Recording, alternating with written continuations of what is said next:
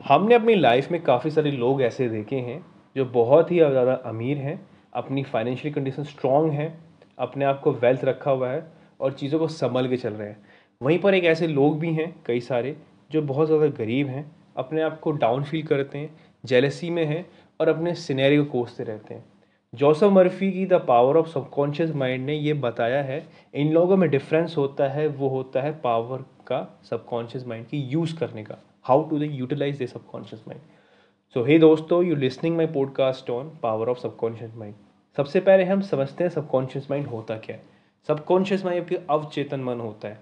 जब आप सोते हैं स्लीपलेस स्टेट पे जाते हैं, जो आपके ड्रीम्स आते हैं, जो आपकी हार्ट बीट चलती है, जो आपकी इंटरनल बॉडी जो आप महसूस नहीं कर सकते हैं, जिस पे वर्किंग पूरी होती है, वो आपका सबकॉन्शियस माइंड चलाता है। तो आप सोच के देखिए, ये एक ऐसा माइंड है जिसमें कोई जजमेंट नहीं होता।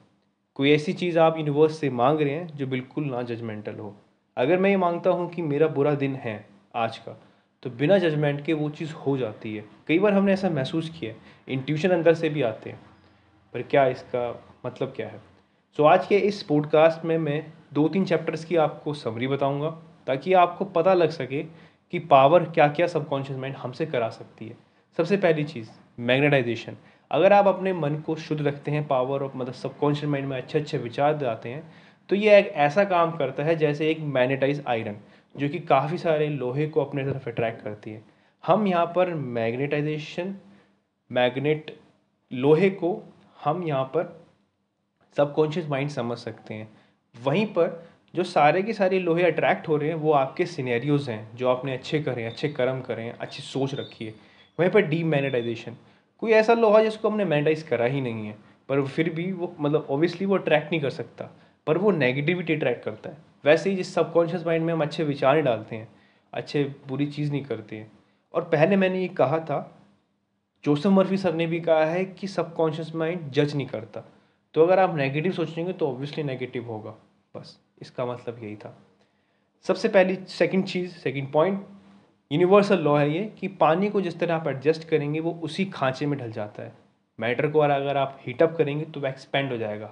वहीं पर अगर आप सबकॉन्शियस माइंड को अच्छी तरह यूज़ करेंगे टाइम के साथ, अच्छे विचारों के साथ, बिना जजमेंट के, अच्छे चीज़ों के साथ तो वो आपको ग्रेटर रिटर्न ही देगा।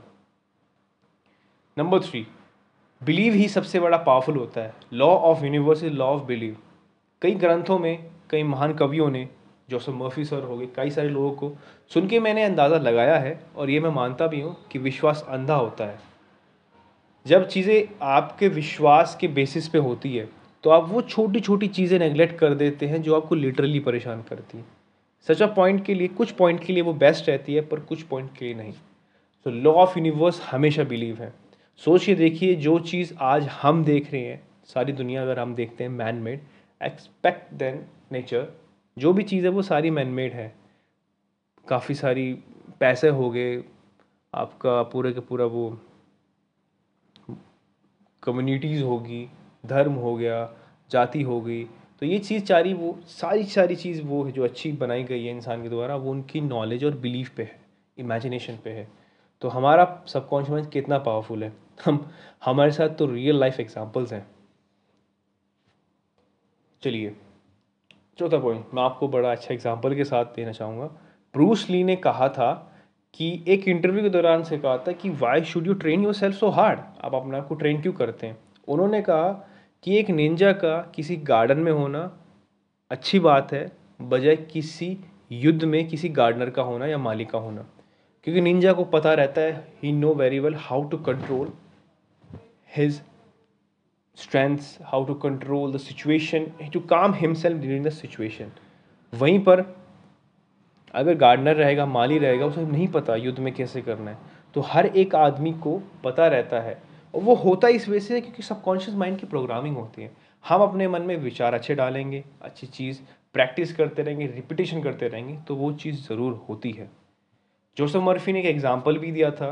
उनके लाइव सेशन में रिंगो लाइव सेशन के दौरान उन्होंने ये डिस्क रिवील किया था कि एक सिंगर किसी टाइम पे जब एक उनका कॉन्सर्ट था, उनकी गला सूख जाता है और वो प्लेटफॉर्म फियर से डर जाती हैं।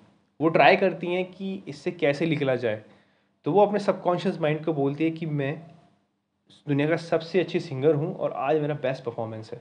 वो चीज़ उसको, उनको बाहर निकालने की कोशिश करती है। एक एग्ज़ाम्पल और था। जोसफ मर्फी के जब लाइव सेशन होते थे, उनकी रिपीट टेलीकास्ट एक वीडियो के द्वारा होती थी। उस वीडियो लेक्चर को सुनते हुए एक लेडी जो कि कई सालों से डिवोर्सी थी, उस पेनीलेस बिल्कुल पैसे नहीं थे, उन्होंने उनको सुना, समझा। उन्होंने अपने सबकॉन्शियस माइंड को ये अपील दी कि मैं दोबारा से शादी करना चाहती हूँ, प्यार करना चाहती हूँ, मुझे कोई प्यार करने वाला और मेरे पास अच्छी खासी वेल्थ हो।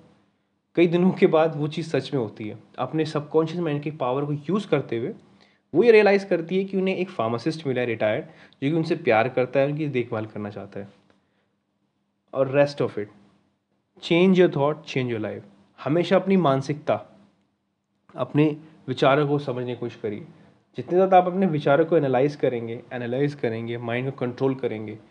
भगवत गीता में भी कहा गया है कि मन से ऊँचा बुद्धि है। बुद्धि के अंदर और कोई भी चीज़ इस दुनिया में, इस माया संसार में, इस वर्ल्ड में अर्थ में अगर हम किसी चीज़ से अच्छा बन सकते हैं तो वो प्रैक्टिस करके या practice practice practice and end of the day you get your result thank you so much इस सेशन के लिए सॉरी इस पॉडकास्ट के लिए. आई होप आपको अच्छा लगा हो. So I really thanks to join this podcast thank you so much I hope you will care eye flu फैला हुआ है. ध्यान रखिएगा अपना. और मम्मी पापा की सेवा करिए. भारत माता की जय गाइए. एंड थैंक यू और हाँ अगर आपको ओपन हैमर के बारे में फ़िलासफ़ी जाननी है, या फिर उनके बारे में जानना है कैसा रिव्यू था, या उनकी मैंटेलिटी जाननी है मूवी के बारे में, मेरा चैनल है मूवी मैजिक के नाम से आपको हर एक पॉडकास्ट में मिल जाएगा। जाके ज़रूर देखिए, लाइक करिए and thank you so much